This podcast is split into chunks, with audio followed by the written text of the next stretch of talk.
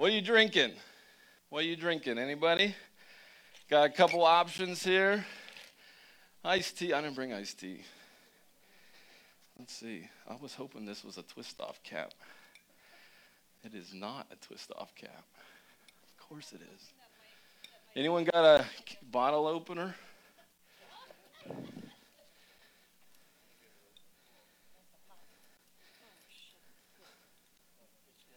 Is it the other way? No, you gotta put on top. Here, you do. All right, there we go. I got, what do I got here? There it is. Got to get the freshly squeezed. Anybody? Sprite? Lemon lime? No? Watching me. Don't be shy. Lemonade. It's sparkling lemonade, unfortunately. Oh, we got a all right. We got a lemonader over there. I got one more. This is a. There we go. There we go. All right. All right, there we go. That took slightly unexpected. But now we got, what are you drinking? We got a Sprite over here. Nice ice cold on the rocks. Oh, the lemonade. Sorry, you're right. Yep. The Sprite. All right.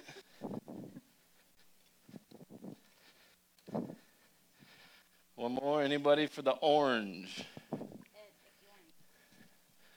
The orange. All right.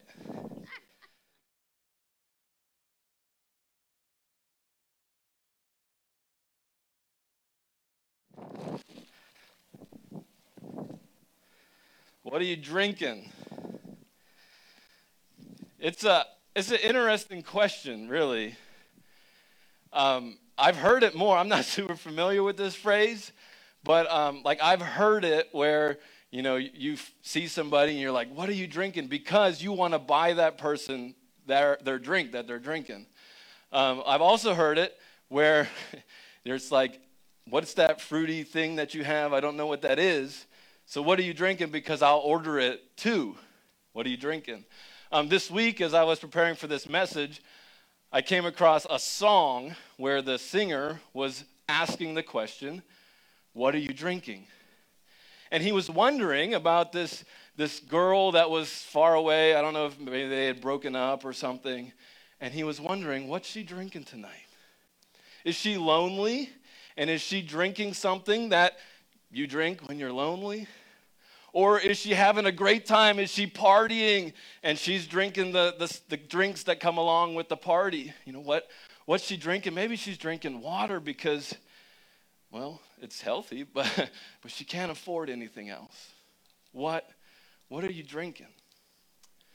I'm not asking what are you drinking physically, although a fresh lemonade or orange soda is, is nice and refreshing, but I'm asking like, how is your soul?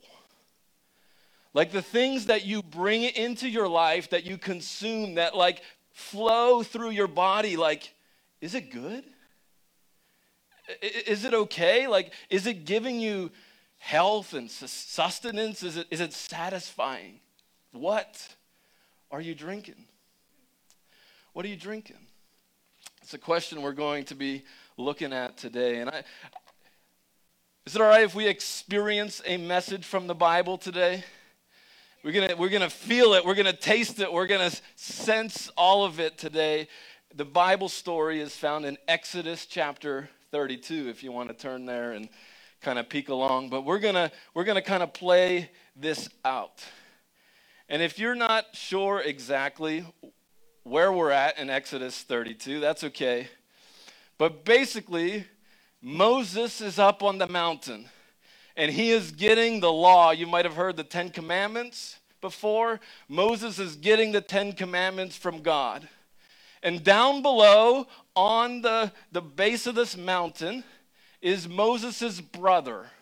And Moses' brother is kind of left in charge, and all these people that they led out of Egypt is looking around, and they're looking at Aaron, that's Moses' brother, And they're wondering, where did Moses go? Where's God? Like, I know he brought us out here, but he, he disappeared. That mountain's really tall. There's no way Moses is ever going to come back. He's a, he's, he's a long goner.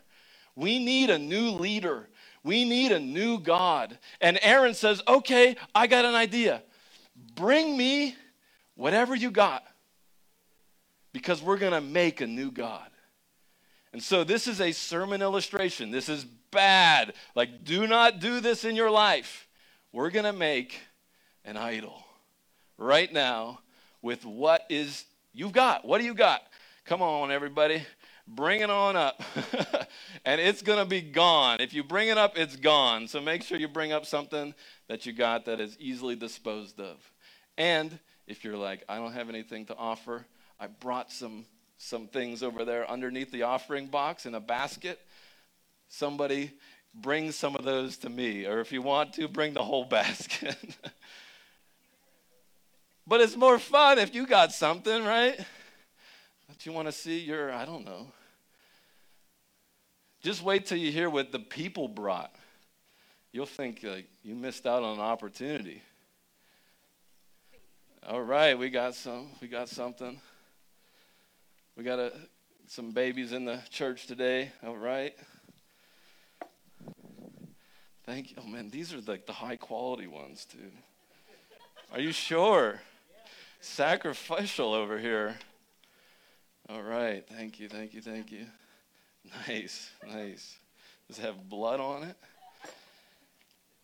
That's what we got. All right. We got some baby food, some of my fun toys over here. This is what else we got? We got a couple more things. Oh, dental floss. That was a good one for our pre service activity. Who has some dental floss? Oh, man. All right. Awesome. Oh, oh. Ew, who put their nose on that? All right.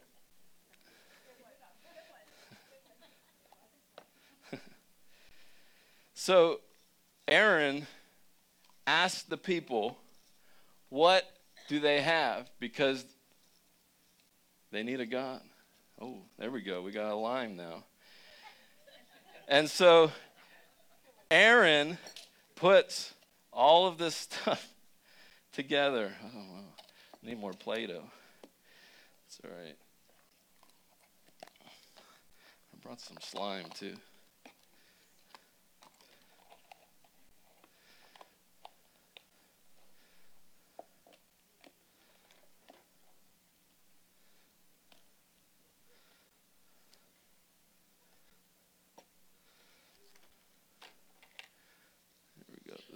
the, the mouth. There's the mouth, right? You see the, the mouth.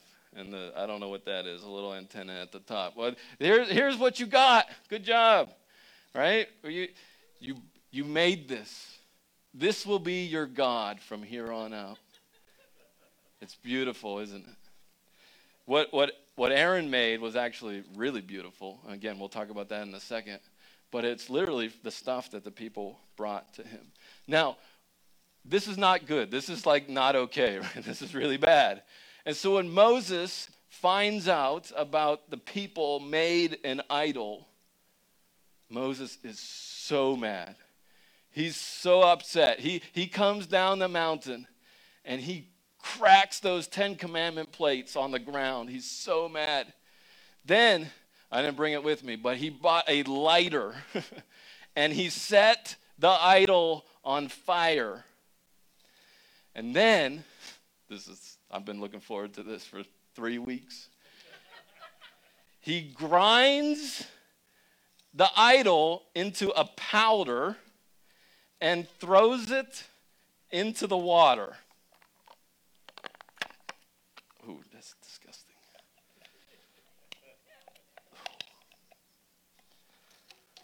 Woo! Some hot chocolate mix. What else? We got paper clip. How about these post-it notes? Right. Ooh. The Play-Doh might not make it. Oh. Uh, whatever. Some creamer. Oh, jeez. That's been in my closet for a while. So Moses takes the idol, right? Destroys the idol, burns the idol. He grinds the idol into a powder and he throws it into the water. Okay, here we go.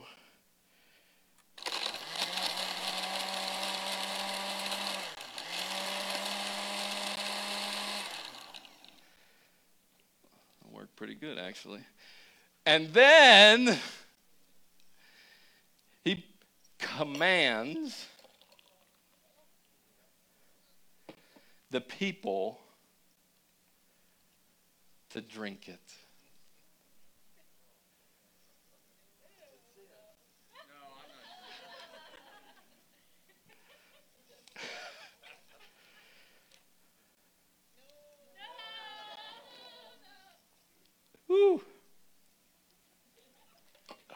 That is terrible. Uh, so that's what Moses does. And the people of Israel who built this idol are now forced to consume their idol. The God that they had made, that they were worshiping, is now something that it, they're ingesting and most likely harming them in a really, really bad way. And so the question is, and I hope you're asking this question, is like, that is weird, that is strange, and why would anyone do this? Right? Why? Why would you do this? This makes no sense. This is horrible. This is disgusting. Why would you do this? Well, the Bible tells us why the people of Israel did this. And so I got to run and get it. Exodus chapter 32 is where we are.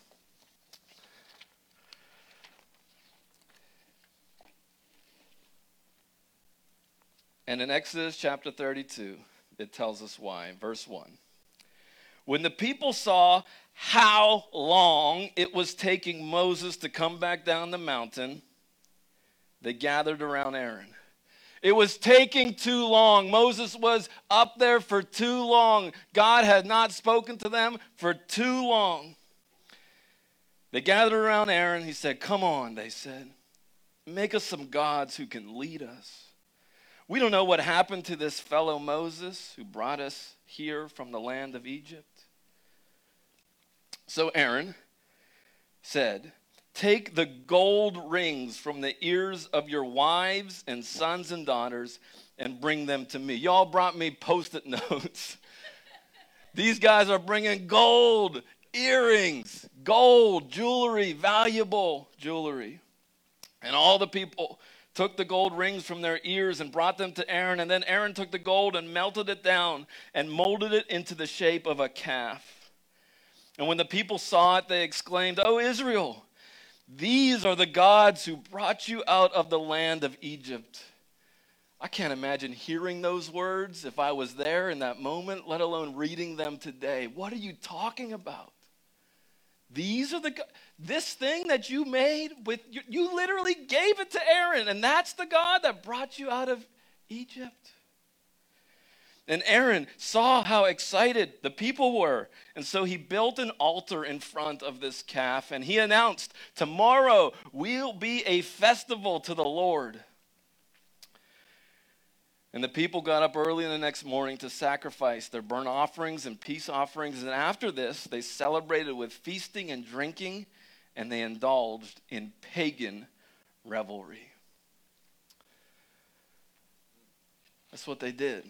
What are you drinking is the question.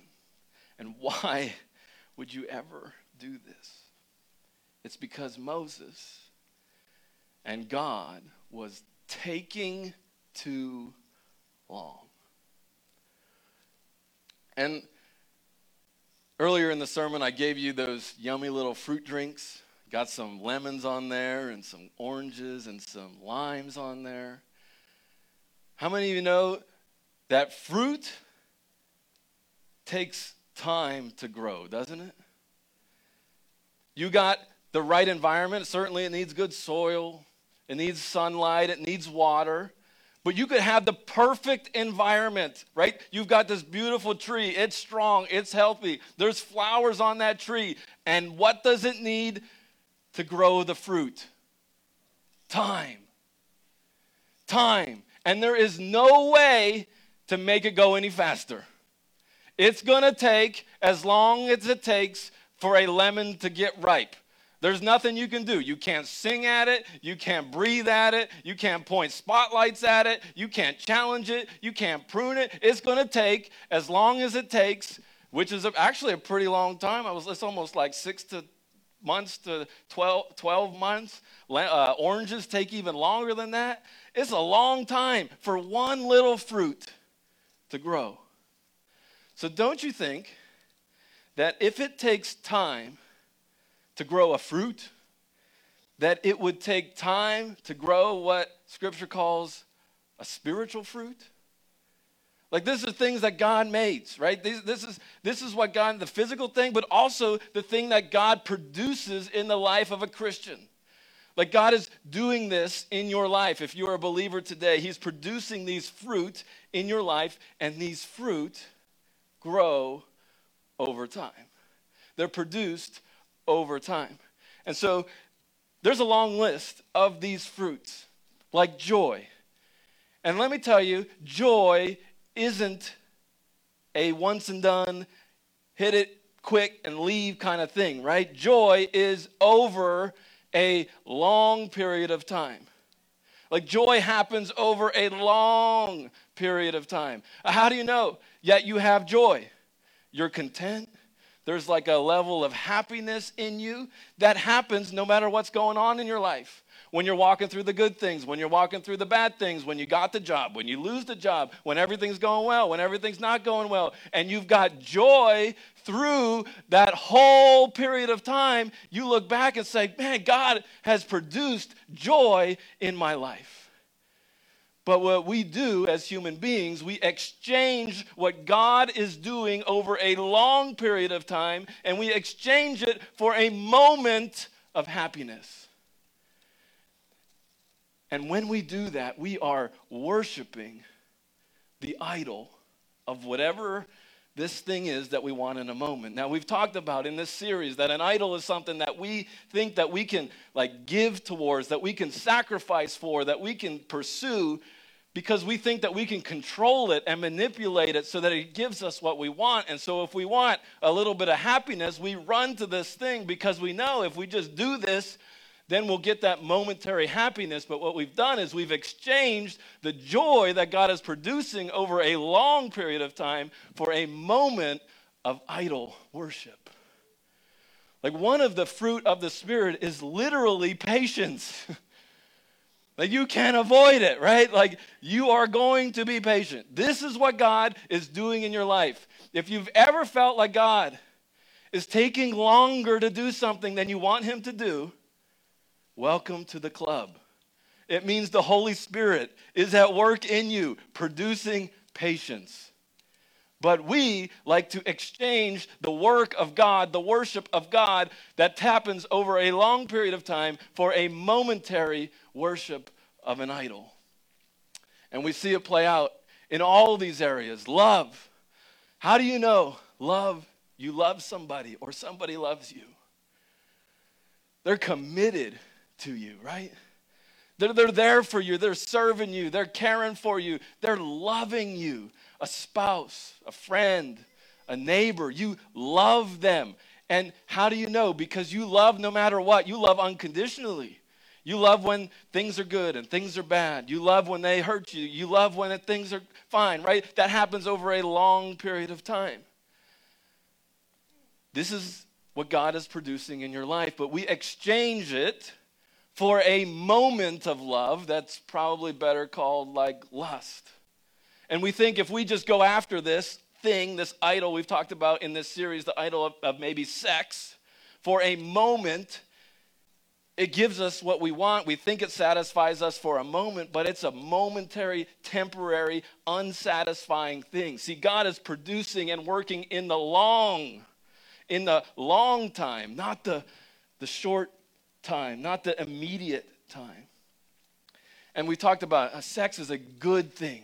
And all of these things, all the, all the idols that we worship, there's that aspect of it that is good.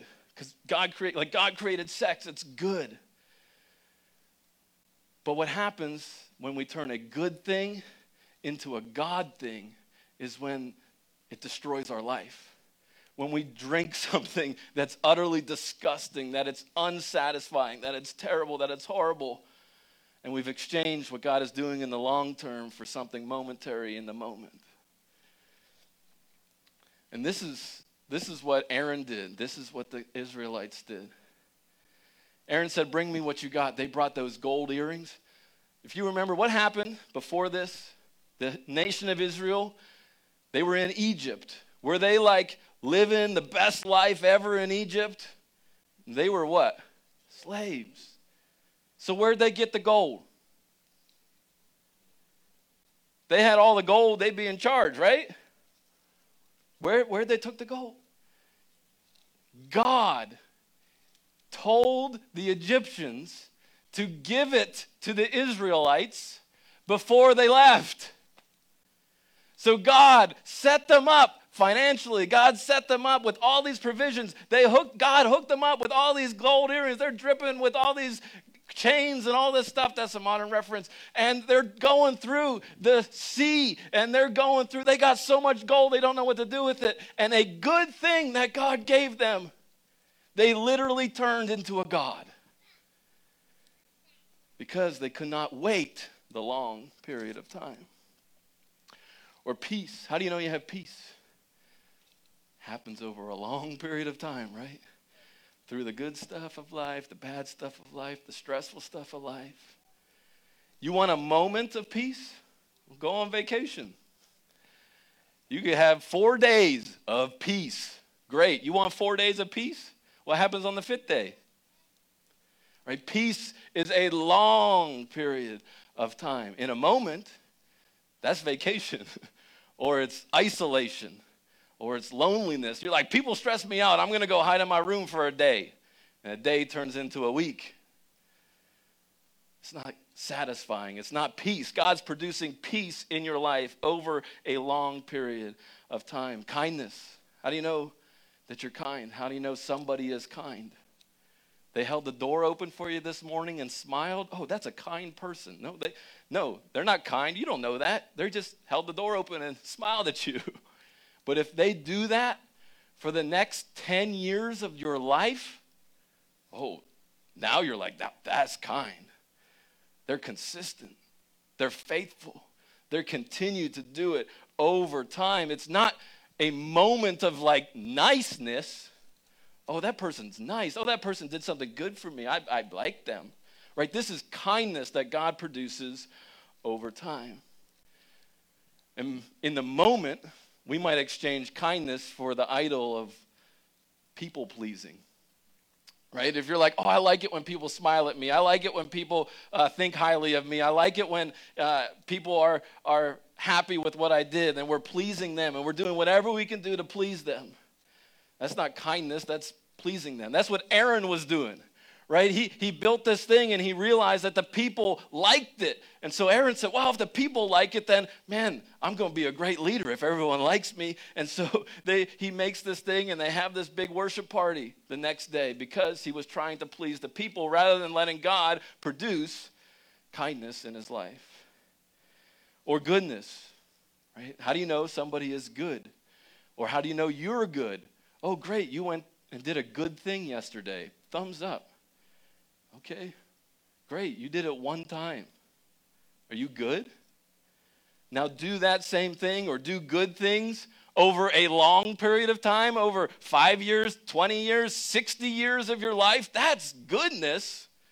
But we exchange a long period of goodness for a moment of, well, maybe I'll just do whatever's best for me. Like, I forget goodness. I'm, I'm to do, I'm to make the decision that's best for me in this moment. Like my boss told me to like cheat a little bit on this area, so I'm going to do it because I want to I'm going to I'm going to get, you know, better pay, I'm going to get a raise, I'm going to get on my boss's good side. And then maybe like 10 years later I'll start being good. right? We exchange the long for what God is producing for the moment. Or gentleness. How do you know, again, you're gentle? How do you know somebody is gentle towards you?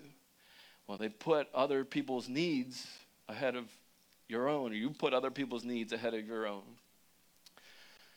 And so, how do you know, right? Over a long period of time, you're doing that. But in the moment, because we want to get stuff, we want to get stuff accomplished, we want to do stuff, we might just go after people and attack people and beat them up and say, just give me what I want. Right? And we, we exchange what God is producing gentleness over time. It will take time to be gentle, gently leading somebody, gently helping somebody, versus just showing up in their life and punching them out and stealing what you want from them, physically or in other ways. Faithfulness. Again, how can you be faithful?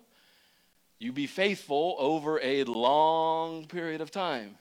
It's the only way you know somebody's faithful. How do you know? You just got married. How do you know your spouse is going to be faithful to you? Well, they did it for six months. Great. It's a little different when you say they've been married for 65 years and he's or she's been faithful to me. Like now you got faithfulness. But in the moment, we live in a culture of hoppers and shoppers, don't we? Hopping around to different things, wanting what's best in the moment. Oh, this deal is better, this price is better. I'm going to I'm going to leave this place and go somewhere else. We do this not just with products but with people. Like, oh, you, were my friend, but I, I found someone a little better, someone a little nicer, someone I like to hang out with a little bit more. So I'm going to go and hang out with them now. And where's the faithfulness that God is producing over a long period of time? We exchange what God is doing, we exchange worshiping God for the idol of the moment. Or how about with God, your relationship with God, your spiritual life? Are you faithful in showing up, showing up to worship, showing up in your relationships with each other, with our family, with our church family, faithful in your prayers, faithful reading the word, faithful giving, faithful worshiping the Lord, faithful. Is it a long period of time that God is producing these things, or are we just searching around, bouncing around, trying to find whatever we feel like in the moment? God is working over a long period of time. And how do you know? Last one self control. You controlled yourself for one hour. Great. You know, that's a win. But God is producing self control that lasts, that's real, that satisfies over a long period of time. And this is really the difference between trying something and training for it. Anybody can try something. You're like, oh, I'm going to try and do this today. I'm going to try out church. I'm going to try out praying. I'm going to try out riding a bike. I'm going to try out boxing. I, we're going to try something. But that's different than committing and then training for it. Because now you're, you're, you're going to figure it out. You're going to fight through it. You're going to battle through whatever you got to do it because you're training for it versus just trying it in the moment and, wow, that was a little too hard for me and I, I don't want to do that anymore. It's a difference. And God is producing self control in all of us. And the people when we worship idols, self control goes out the window. It always does. And if you, we've been looking at all these ancient idols, Baal and Ashereth and all these other ones. And the worship of these idols is from a like a good Westerner perspective is just crazy. Like, like these people are sacrificing human beings to their God they made with their hand, or children, sacrificing them. This is terrible stuff. Or in the sexual world, there's almost always that part of this. And they're, they're engaging in orgies and these just crazy sexual fantasies to worship their God.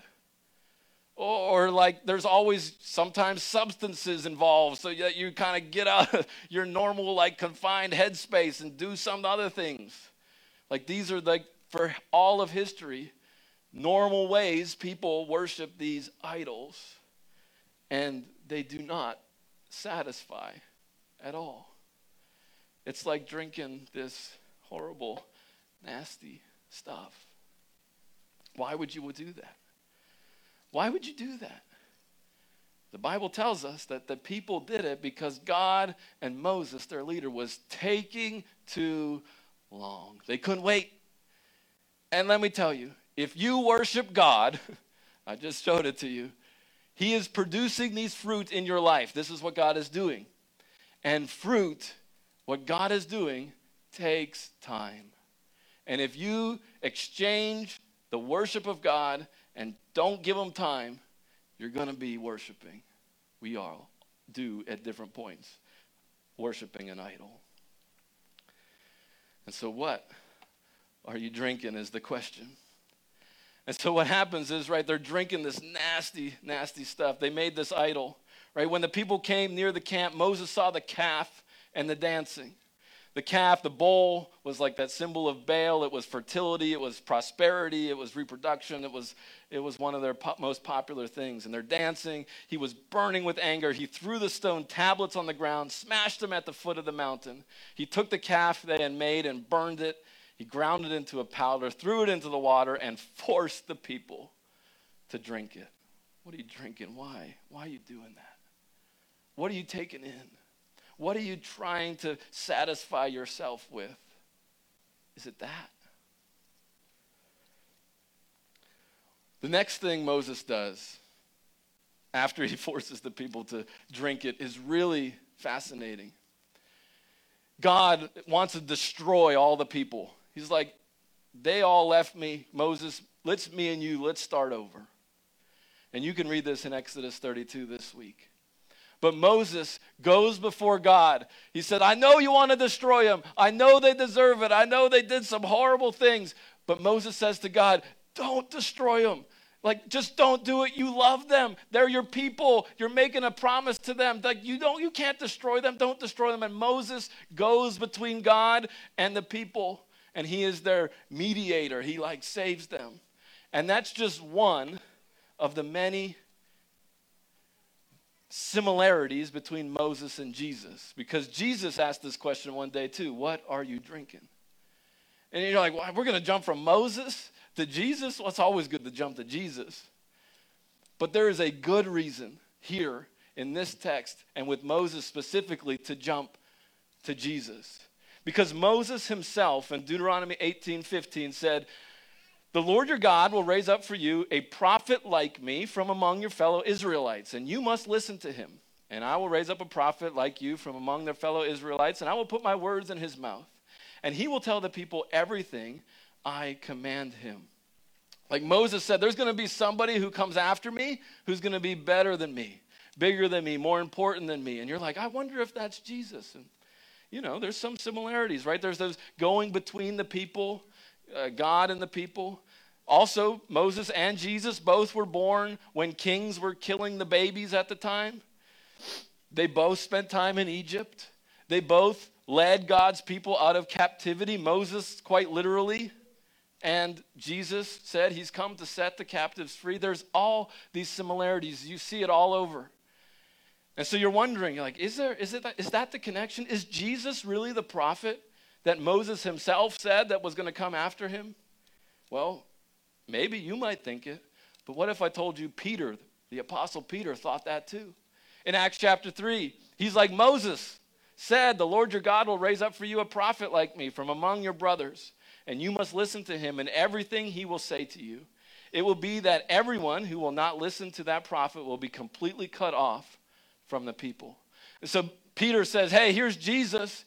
He is the prophet that you've been looking for. And in the writer of the book of Hebrews in chapter 3 also says that Moses was just the house. Now, houses are impressive, but Jesus is the builder of the house. He's the brains behind the house. He's the strength behind the house. He's the support behind the house. And Jesus is much more glorious, much more important than Moses is. There's all of these connections. So we're going to jump to Jesus when Jesus sat next to a woman at the well and asked her, What are you drinking? John chapter 4, where he said, Please give me a drink. What are you drinking? And you might remember this story They go on to talk about some spiritual things. And then he kind of gets to the heart of the matter where this woman, well, she was drinking from like relationships. She had five husbands, and the guy that he, she was with wasn't her husband. And so Jesus is, is talking to her about this, and, and he offers her a drink. And he says, If anyone drinks of this water, will soon become thirsty again. But those who drink the water I give will, everyone say this out loud with me, never be thirsty again. One more time. Never be thirsty again. It becomes a fresh, bubbling spring within them, giving them eternal life. And so Jesus gives this woman and gives you and I the choice today.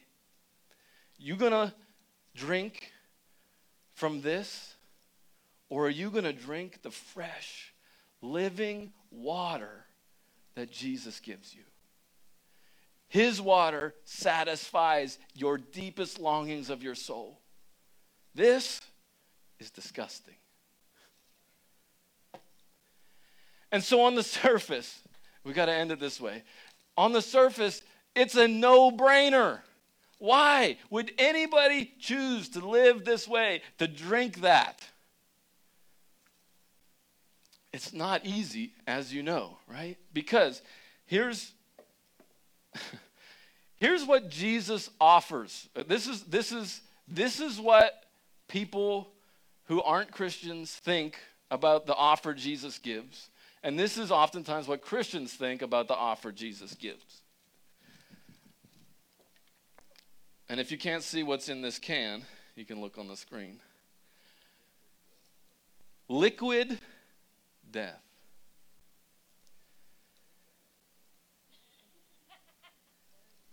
It's this is what it looks like.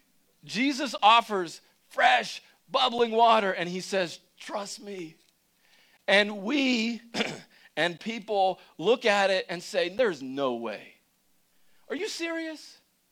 I would, I would rather control my life and drink this garbage than trust in a God to satisfy my needs because I, that makes no sense to me. I'd rather try and earn my way to heaven and do good things and be religious enough and pray the prayers than trust in a God who died 2,000 years ago to be my Savior. This looks crazy.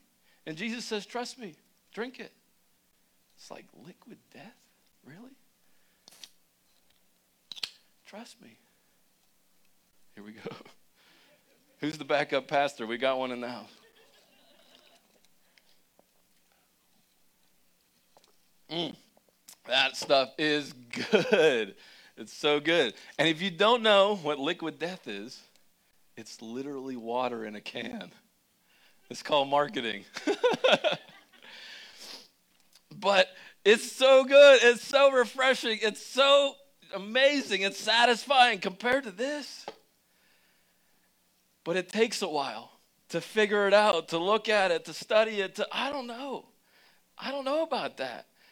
And just think, okay, we worship a God, the creator of the universe, a savior of all mankind, who literally died, right?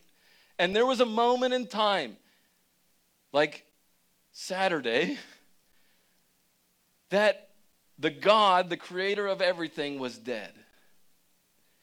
And every person was like, He's gone. He's taking too long. He can't be our God. God can't die. This is done. This is stupid. I'd rather I'd rather do this because at least I can trust in or control it than trust in a thing that looks like death. But come on somebody. You wait a day Oh, come on, I got to hear you now. You wait a little bit of time. God works at a little bit of time, and Sunday morning shows up, and the God who was in the tomb is gone.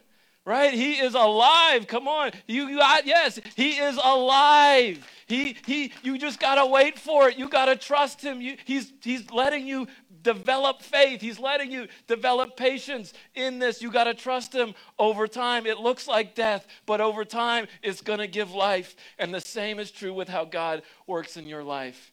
Over time, God is going to produce life, satisfying life in you. Just drink of it. God, thank you for the amazing life that you give us, the refreshing, satisfying water of life. And Lord, forgive us when we choose to go our own way with drinking of this, I don't know what we even call it. How we control, how we manipulate, how we think that this thing will satisfy, and of course it never does. So, Lord, I just pray in this moment that we would give you time to work, that we would give you the time that you need to produce these things in our life, that we would not quit too soon, that we would not give up too early, that we would stay focused on you, Jesus, the one who died for our sin, who was buried, and who rose again the third day. Lord, we trust in you. And we believe in you that if you can raise from the dead, God, you can forgive my sin. You can raise me from the dead one day, Lord Jesus. I believe that. And spend eternity with you, God. So, Lord, help us find our soul satisfaction in you, Jesus alone.